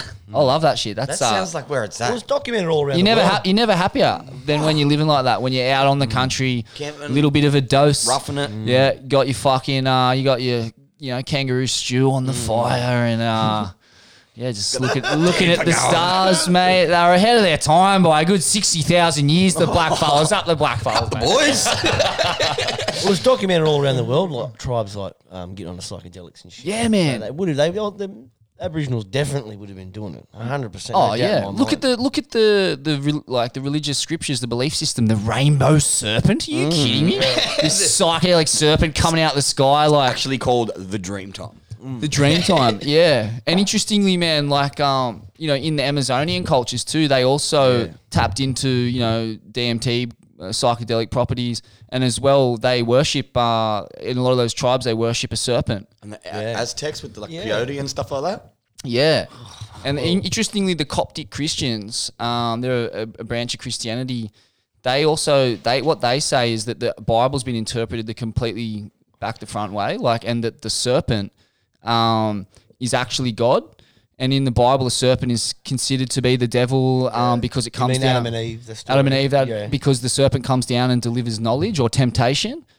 In the, Oh, you know, off, offering uh, Eve the apple or whatever. Is, is that how the scripture goes? Yeah, she. Like? Yeah, he and then she makes He him tempted eat it her as with the apple. Yeah, and so what the argument is from the Coptics is that that serpent coming down and telling you information, that's what makes makes him God or her mm. God. Like because information's a good fucking thing. You want that, and then you want to be able to make your own decisions. And the Coptics say that Christianity's been interpreted back to front from the get go. Yeah, right. And then you look at the state of the world and what Christianity's done to the world. It's just been crusades, murder, slaughter, fucking even- evangelical Christians running America now, running Australia, running Brazil, just these fascist dictator fuckwits who think it's God's it's you know God's will has given them the ability to just stand over poor white, black, brown, yellow people. Uh, it's almost it's almost as though they are Whoever the devil. want. They are the devil, and it's almost as though the Bible has been fucking interpreted back to front from the get go because there's nothing but uh, war, famine, and misery on this planet, and it's all completely simulated and created by fascist Dogs. fuckwits, a high percentage of which are Christian, right wing evangelical Christians. Eve was also created from Adam's rib cage. He said, Yeah, I'll make you fucked. man of your well, someone man of your flesh took his rib out and then he's chopping into us, so he's fucking his own ribs. Wow. Rib fucker. Wow, just like Prince. Oh no, what did Prince do? Didn't he take a rib out so he could suck, his own cock? Was that, no, was that um, Allegedly, I, mean, I, don't, I don't was know. that Prince or Rib- Marilyn Oh, I Manson? think it's all bullshit. But yeah, it's all bullshit. Ribbed for your pleasure. Yeah, well, I, I have heard that about Adam. He was all dick and ribs. I guess he had one to spare. oh fuck me. You're talking about um, getting king hit and shit a few times. Mm. It's fucked, isn't it? Rattles your cage, mate. It'll, it can rattle you for life. Um, yeah, first time, 17, this Maori bloke tagged me in a pub in Bondi. Um, You were not looking? Well, not really. No, I wasn't looking. It wasn't a s- square go or nothing. I mean, he would have flogged me anyway. Yeah. But um, I was over a chick, and then I think another time in a grand final down there at Redfern Oval, this fucking wannabe bra boy, plastic ba- gangster pest got me, and Aboriginal guy got me in a game of football, broke my jaw in two places. That happened to Jonesy not long ago. He got jumped out the front of the beaches there and um, Kicked me his in the face and kicked everything. him when he was in the face. Broke your jaw? Yeah, broke my jaw, kicked me in the face, broke my nose, blackened my eyes. That's heavy, man. yeah. That's heavy. I might have a bit of PTSD from that. I never 100%, considered that man. until you just said that. Hundred percent. I would say that you definitely do. Like, um, and that just yeah, fuck, man. It's you got to address it ASAP. You got to understand what it is, and uh, everyone, if you think you got PTSD, I would recommend. A talking to a therapist about a PTSD. They've got so much good information on how to manage it. There's so many little things go into managing it. And the other thing is read the book The Body Keeps the Score. Uh, the Body Keeps the Score. Yeah, that's kind of the survivor's manual for PTSD. It's great. It covers everyone from, you know, car cra- crash victims to uh, Vietnam War veterans and everything in between. So Do you have plates and stuff in your face? yeah, I do. broken? Yeah, yeah. Got a couple of titanium plates in there. So you've um also been on the other end of not king hitting, but um I heard a story when you punched somebody and you thought you killed him in the cross. Yeah, in the cross. Yeah, this little houso. Can you get PTSD from that? Thinking you've killed someone? Um. Oh, I don't know, man. Gave me a lot of anxiety in that moment. I mean, I get. I think the thing with PTSD is like, man, I don't know. To be honest, maybe, maybe. Like, um, I think you get a lot of guilt from it, and that might be a symptom of PTSD. That one I never felt that guilty about. Um, I was more worried that I might have killed him, and I'm, I'm not proud of it what I did. But at the same time, like in the context, like if you, you can read that story on news.com.au, it's called um, Diary of a Brawler, the night I almost killed someone. Um, and yeah, you know, he fucking lined my mate up, kind of like you, Jones, with a free kick in the face. And I actually knew the kid already, like he'd already done a bit of time for stabbing someone. He's like one of them knifey little household guys. And um, I was trying to keep my nose clean. I was just watching the fight, and yeah, I just. As when he did, well, I didn't want a bar of it, man. I didn't want a bar of it. It was the cross, you know, Yeah. in the bad old days. And I was watching all my mates from the football team. It was the huge brawl in the street, and I stood back and I just didn't want to know about. it. I was never going to dog shot anyone. That's I'll, I would just never do it to anyone. That's fucking the, the height of grubbiness, man. I think street fighting in general is a fucking. No winners in a street It's, fight. it's just piss weak shit, man. If you want want to be a hard cunt, go jump in the ring. Like if if you're not doing it in the ring, then you're nothing. I don't reckon. You're just fucking s- That's where the tough cunts are in the ring, Hundred percent, man. So Um, you, mate's about to put the boot in your mate. Yeah, we got him. Just fucking free kick, little Roberto Carlos short stepping run up and just sunk right in the face. Uh, Topo?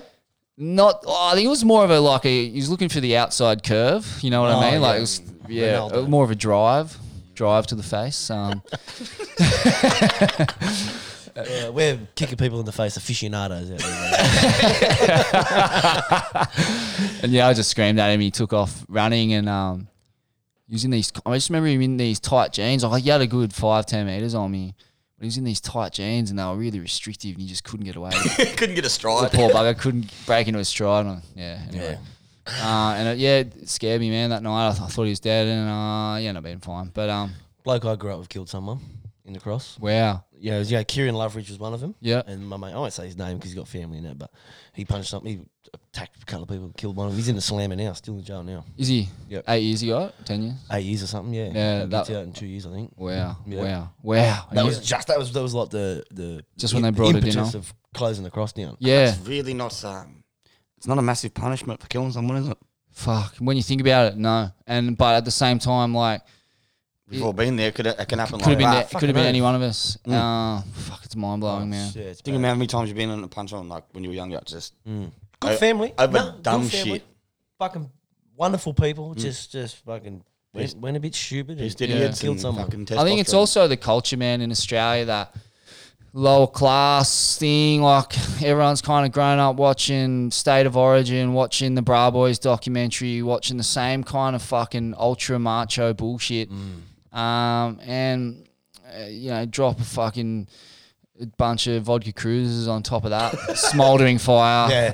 Um, take away taxis and trains, so you're stuck in the cross coming down off sugar and booze, and it's uh, Steroids, cocaine, and vodka Red Bulls. Yeah. Let's go. Oh no, thanks, man. That's what they're all on. Yeah, man. Jacked up on fucking rum and cokes and fucking cocaine. Let's just fucking. And the thing is, this respectable person in the back of the head. yeah, man, and like it exists everywhere, you know, in the UK or in the Western world, like in Scotland and Ireland and the UK and shit. You'll find that culture massive there too, and it's massive here in Newey, Lake Macquarie. All that zone's pretty pretty gnarly. And I think the the, the solution to a lot of that is taking culture to these people's towns, you know. So like going like setting up the little, you know, empowering local people to set up little bars and um, you know, clubs and, you know, like keep people in their communities where they're held accountable for their bullshit and also give them the kind of culture. You know, I was very lucky uh, part of my transition from being a delinquent to being not a delinquent was I realised the world I was hanging out in was so ultra violent that I couldn't help but be caught caught up in it. Of course. So I ended up kind of changing and hanging out with a different crowd in the in around Oxford Street, which is the gay district, um, and the inner city. And I've never had a problem with homosexuals, man. Like raised by a single mother in the eastern suburbs, like she had a lot of gay friends. I've had gay uncles. You know, they were some of the best people to me in my life. Um, so I just hung out in that world, and um, you know, like the music was so good. You know, the you know we're talking about underground raves. You know, underground culture. Like the inner city of Sydney's been famous for that for a long time. Um, everything's DIY. There's no security around. Like and they know how to party. they know how to party, man. And when you're in that atmosphere, you kind of you don't. y- y- violence is the furthest thing from your mind because you're just so grateful for the opportunity to be in that setting. And I'm just like, going, fuck, this is epic. I wouldn't want to jeopardize this for the world, man. This is beautiful. I love these hmm. people. You know, yeah, I've had a couple googs maybe too, but like, no, no. I wasn't really. I was like, fuck, pretty well off the googs. I probably maybe a little halfy. Maybe a little bit. Just. Well, it's like when you go to a festival. There's fifty thousand people in there. and You never see a punch up. No. So everyone's just in that right mind space. Well, that's why- we're all going to go here. We're going to dance and we're going to leave. I've never seen a punch up at a festival ever. Oh, Unless it's fucking like heaps. Stereosonic Yeah, or uh, Field Day or some What's shit. the one out west? The the fucking it's gnarly man. Uh, at Leonard's Homebush Ball. there. What was that one Oh. called? Oh, fucking! There's heaps there. Superfest. There yeah, was all that fucking shit, man. Ultrafest. Good Yeah. vibes. There was fuck, oh, all of it. Those ones, but yeah, again, it's your combo that you're talking about, Jonesy. The the the roids and the cocaine and the fucking ice and the Red Bulls and that. I that's why I used But- to lo- love going out in uh, when I was in Sydney. I used to love going out in Newtown and Yeah. Enmore and that when Shauno and that lived in Enmore Yeah, because man. everyone is just like everyone thinks, oh yeah, there's uh, there's you know there's scatterheads there, there's, Mm. fucking, there's faggots there, but like everyone there is just so happy, like, and they're just comfortable in their own skin. Yeah. everyone's just being who they Yeah. want to be and having a hell of a time doing it. Hundred I used percent, man. go And there, man, Big and, like, respect to that. Like, fuck f- yeah. fucking just be who you want to be as long as you don't harm anyone else. Like,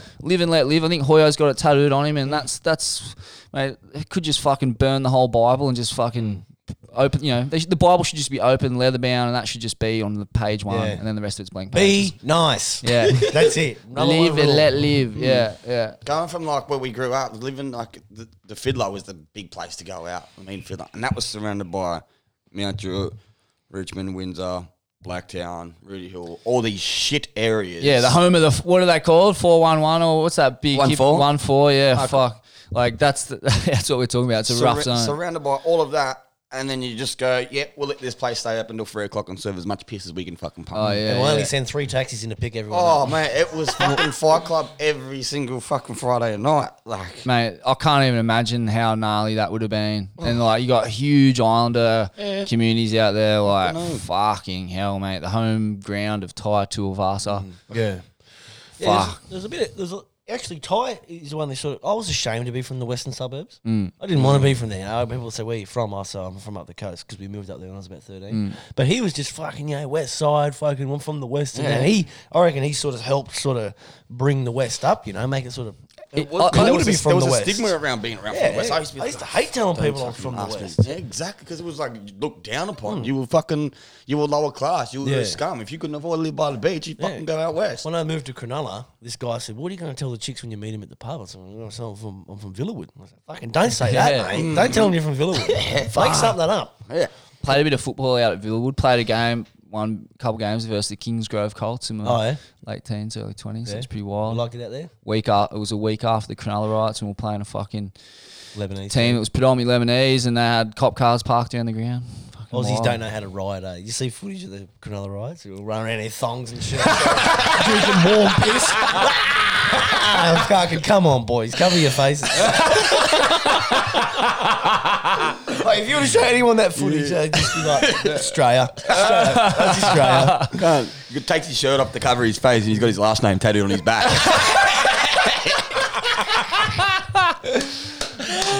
Oh fuck! Oh yeah, fucking oath. That's a good one. fuck, how long we? Fuck, hour and a half. That's a fucking long stint in here.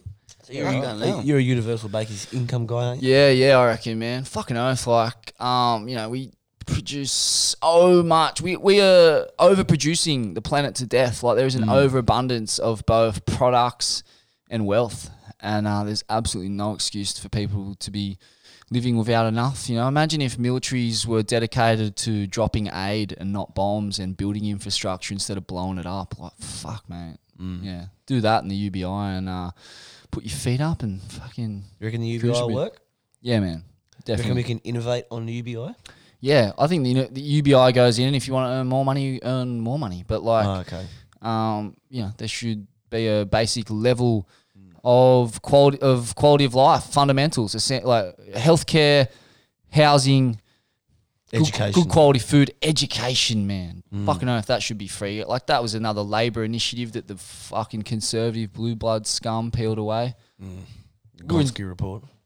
You're having another beer. I'm having a we were in such good we were in such good shape uh, as a country when we had uh, universal like free education. Like that was a huge uh, you know put such so much fuel into the uh, kind of working class educated working class left. You know these guys like Jack Mundey the great Jack Mundey he's a guy worth looking into. He was uh, you know a rugby league player from Ipswich I think who moved down into a into Sydney and become a champion of the poor, like a working class uh, kind of communist character, but stood up for all um, the housing commission in the inner city, like stopped it from getting knocked down, Yeah. and you know they basically just knock take take all the cheap housing out of the inner city and just put the poor like way out the butt fuck nowhere, where you know there's no jobs, no future. You know Mount Druitt, all them places, all them suburbs you mentioned. Um, so yeah, bring bring free free education back, bring the fucking educated working class back, Why and let's have you- a crack. Why should you have to pay to learn? I don't. Mm. I don't understand that. Like obviously, Yeah, I mean, obviously teachers and stuff like that need to get paid and all that, but like, I don't see why you should have to pay this ridiculous amount just to get an education. Aren't they fucking jacking up the price of, u- of school now because Oh, of the no, coronavirus probably. thing? They're saying, oh, well, we're not going to be able to attract international students now, so let's just fuck the people in Australia over and just jack the prices up because they made it a free market. they don't want the poor getting educated, man. Because if the poor get educated, this system stops. Because the poor get fucked, man. Like, and being poor is something you got no control over. You're born into that. Um, so it just goes to sh- prove that the whole system's a sham. I think. Um, yeah, classism, like you said. Yeah, right. So, uh, what's next?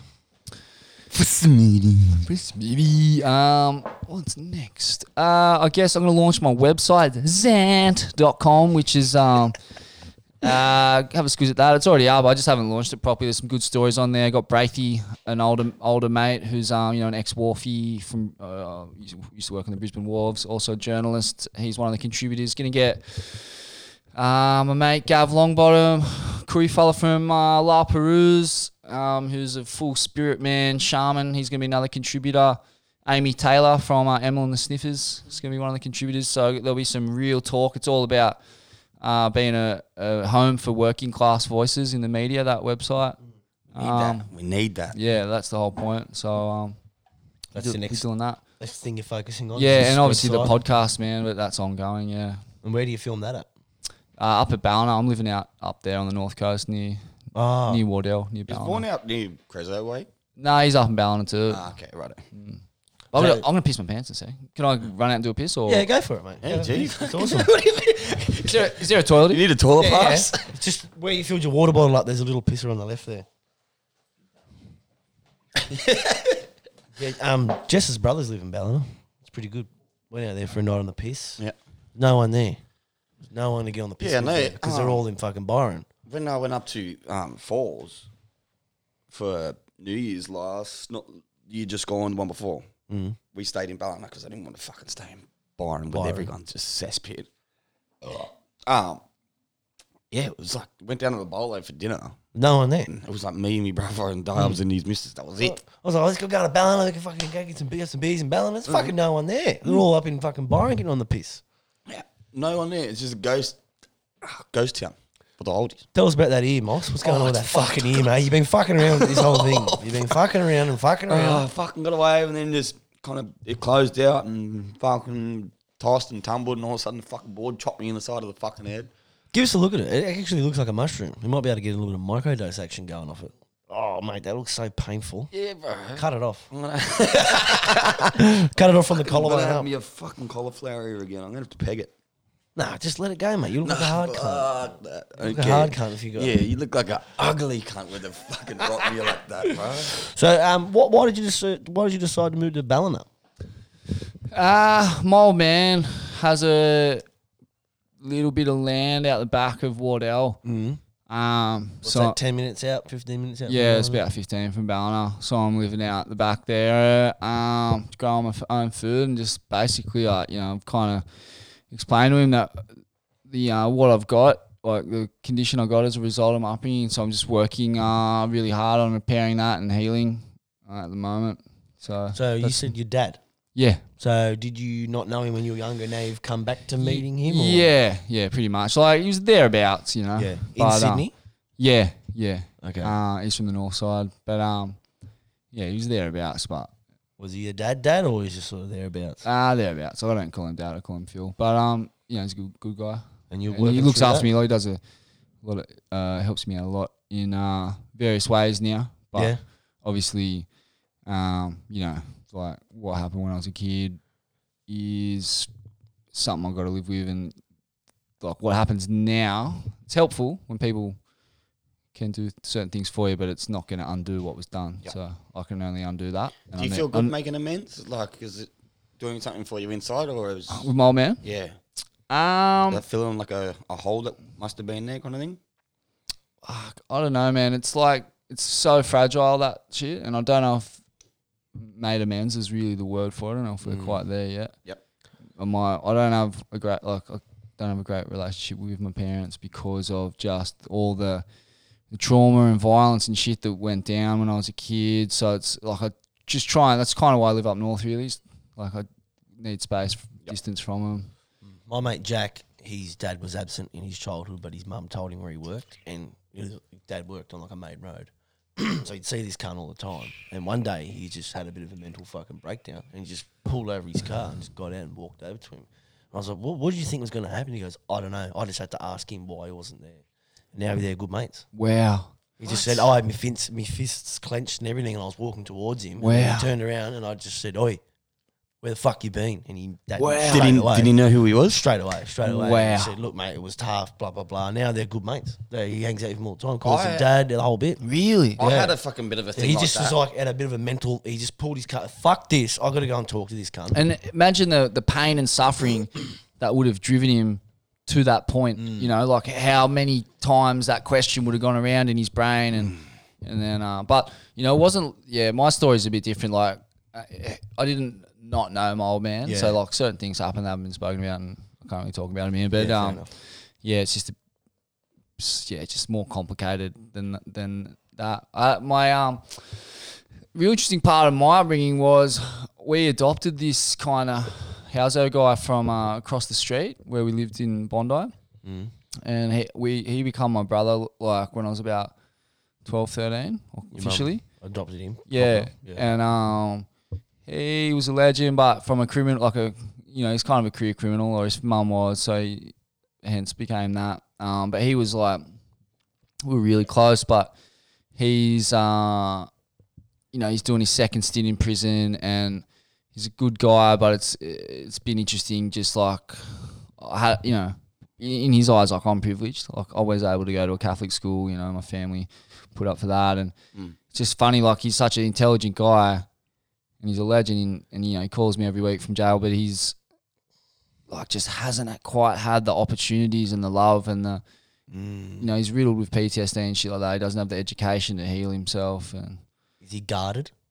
He's got uh, his back up always. Didn't get that Yes. nourishment growing yeah, up. yeah, yeah, very much. Um, when he's yeah, when he's funnily enough, like the antidepressants work for him, but he, he puts on so much weight. Um, and then when he's off that and back in his lifestyle of working out, and his ego kind of takes shape again, and yeah, then he becomes back to who he was, which is someone who's very volatile and gnarly. But uh, That's pretty good for your mum to not only raise you as a single parent, but then to take someone else on. Totally, man. Fucking awesome, totally. man. My mum was very stoic. Like she's quite quite legendary. Like I'm proud of her in a lot of ways because of um what she managed to do and. She was fascinating character, you know, like real tough chick, man. Like as tough as they come. Like the dudes in a country town are scared of her and shit. Like she she'll fight. I've seen her fight, and um Can bang? yeah, it's pretty man. Like, um, and as a result of that, like that aspect of it's kind of what fucked our relationship because there's just too many inexplicable hidings going on when I was a kid. You know what I mean? Ones that didn't really have a reason. Um, so, and it was just pop. Just we were just both poor and stressed and broken. Um, so I can't. I don't have much of a relationship with her at the moment. I'm trying to work through it. I admire who she is on a Yeah. surface level, but there's just fucking old neural pathways and old fucking wounds that just is so like complicated and hard to heal. And like it, in that body, the uh, in that book, the body keeps the score. They talk about the idea of pain bodies, like people who have experienced trauma have a pain body inside them, and when your pain body rubs up against someone else's pain body, i.e., if two traumatized people are um, you know interacting, uh, once your pain bodies rub up against each other, like you have uh, sparks and problems. You know what I mean? Yeah. So, so if a married couple and they're both going through PTSD or whatever, they're not going to really, they're going to ignite each other's shit Yeah. Yep. Constantly. Yeah. It's going to be a, can be a constant drama unless you both begin to take responsibility, understand your your your condition, and then take responsibility for um, healing from it. Can you see your, you and your mum getting back tight? Yeah, I reckon at some Yeah. point. I hope so. That's can get there. definitely the plan. I'm just n- not in a position to do that right now. I'm not really focused on that. I'm just focused on getting my own lemon spread back in uh, tip top shape, mate. Good surfing, Ballina. You love it up there? yeah, waves are pumping. Yeah. Tell me, um, so just a little bit about surfing. What, what does that do for you? I've, and I've heard your, um, because I come from a point of it. I love your fucking outtake on localism and stuff, and people going, "You fucking like fuck off, kook. You shouldn't be here." And like, it's only because you were born with a silver spoon in your fucking mouth, and ne- living near the beach is why you are a good surfer and get to be here, and, and the people from west don't. Mm. How you say like everyone should be allowed at the beach, like just because you're from out west or whatever, you shouldn't be like thought of less Yeah. kind of thing. You know what I mean? Like Totally, man. So what does surfing do for you? Even though like you grew up, you know, Bondi way, like Yeah, the around lo- the water all the time. Yeah, What was Yeah. it like growing up poor in Bondi? Yeah, I mean back then, like I said, there was a lot of there was a lot of cheap. You know, I never paid more than 135 bucks rent a week to live there, so it wasn't expensive then. Um, it was amazing. It was a fucking utopian society, man. Bondi's incredible. It gets written off, but in reality, like how it's been for most of its history, by the last 10 years, it was a place where the rich and poor and the the black and white. You know, there was on, on you Iranians, Persians, Maoris, Aboriginals, um, Filipino the works, man. A lot of white people. White, we're all working class, um, and then there was some wealthier people sprinkled around, and the wealthy people would get people like us, the working class, into different kinds of jobs. Hence, why I become a journalist. You know, so purely because of where I grew up. Man. Um, so it was great, and uh, we all helped each other. You know, like the, the, the rich helped the poor, and the, just the, the poor kept the rich real, and it, you know, it was fucking mental, man. A lot of my friends um, work on the wharves down at Botany, and I think that whole stretch of coast. You know, when you go up there, you realize that Bondi to La Perouse is one zone. pretty much. Like you, you're all going to the same high schools. Yeah. You're playing in the same football teams in the same comp at least. Um, you go on the same 21st. Blah blah blah. Yeah. So um, you know, the, people now think Bondi is like it's an island or something, Yeah. and it, it is a bit tweaked down there now. Like it's been totally gentrified beyond recognition. Do you hate it there or do you still love it there? Yeah, I think like it's been the triumph of greed and um, the rich over the poor there. So I don't like to be there now because my people aren't really there anymore. But I still got some mates, some of the original working class who they work for the council and they're garbos and they play for the Bondi United and all those guys are classic. Love those Fucking guys. Good yeah, and still ru- still run the board riders and that there. And I guess they were lucky enough that um, you know their parents bought cribs there back in the fucking 50s, 60s, 70s, 80s and that when it was still cheap, when there was a fucking big stink pipe on the beach pumping sewage straight into the water there. And no one, nice cigars. yeah, no one wanted to live there up until the kind of late 90s, mid 90s, really. Fuck, that's crazy. Oh well, we'll wrap this one up. Yeah. I gotta get home. She's fucking ringing me in a minute. Oh well, fuck, bro. Thanks for giving us your time. I, I could sit here and fucking do this all day. Yeah. Thanks for coming. Yeah, we'll do it mate. again Awesome. sometime, man. No Fucking worries. Shit, that was For fucking sure, hectic. mate. That was Thanks for awesome. giving us your time. Good chat. And, And uh, you've in, bestowed me with some information there about the PTSD and the MDMA. Some books there I've got to get stuck in. Yeah, there, man. so- Up this way, like, fuck, there's so many people with that condition. If you grew up in a broken home or you've been the victim of any kind of violence, like, um, you know, you're probably gonna have it, and it just means that you gotta you gotta know what it is, man, because Mm. you know, just little things like getting less than seven hours of sleep.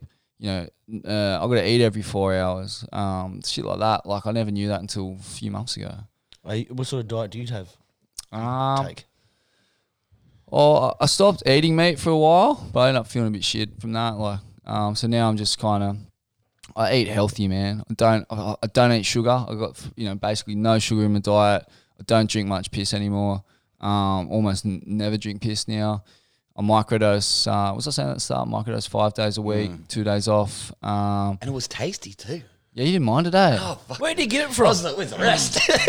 Where did you get this dosage at? Um, man, I, I encourage characters. people like you can either pick your own mushrooms, do a bit of research into that, watch the Paul Stamets with Joe Rogan Mm-hmm. to get your clues and all that shit. But LSD is the chemical replica of um, psilocybin, so it's pretty much identical. Oh, is it? Yeah, Oh, I didn't know that. yeah. So you can get that and just you know microdose that with your lion's mane, which is a mushroom, and, and your B three, and um, that'll do the job, man. And it is really helpful. I encourage people. You know, yeah, it's illegal, but fuck, man, I, I couldn't care less about that. Like, No. I just care about my own health and well being, and there's no downside to it. There's no uh, he- he- negative health effects. No, um, you know, if anything, it's just creating brain matter. So it's great. That's part of my diet, five days of the week.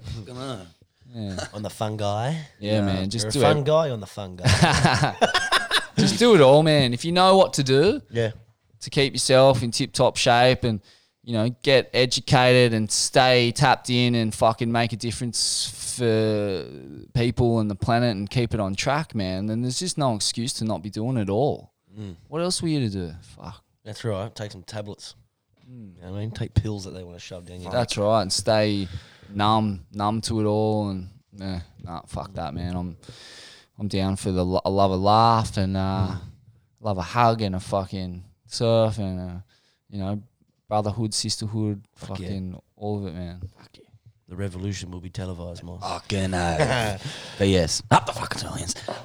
nah, thanks for coming on, bro. Really appreciate you giving us your time. And um, yeah, as always, podcast brought to you by to by Sage Painting. www.sagepainting.com.au. Yep, for all your painting needs in the Newcastle and Hunter area, do not hesitate to contact Sean and his helpful crew. Someone like me will come to your house and slap a coat on the bastard. Mad. Slap it up. Thanks again, Smitty. Really appreciate it, bro. No worries. Hey, hey, you niggas better exit A. You didn't put spot bins on. Hey. Spot bins.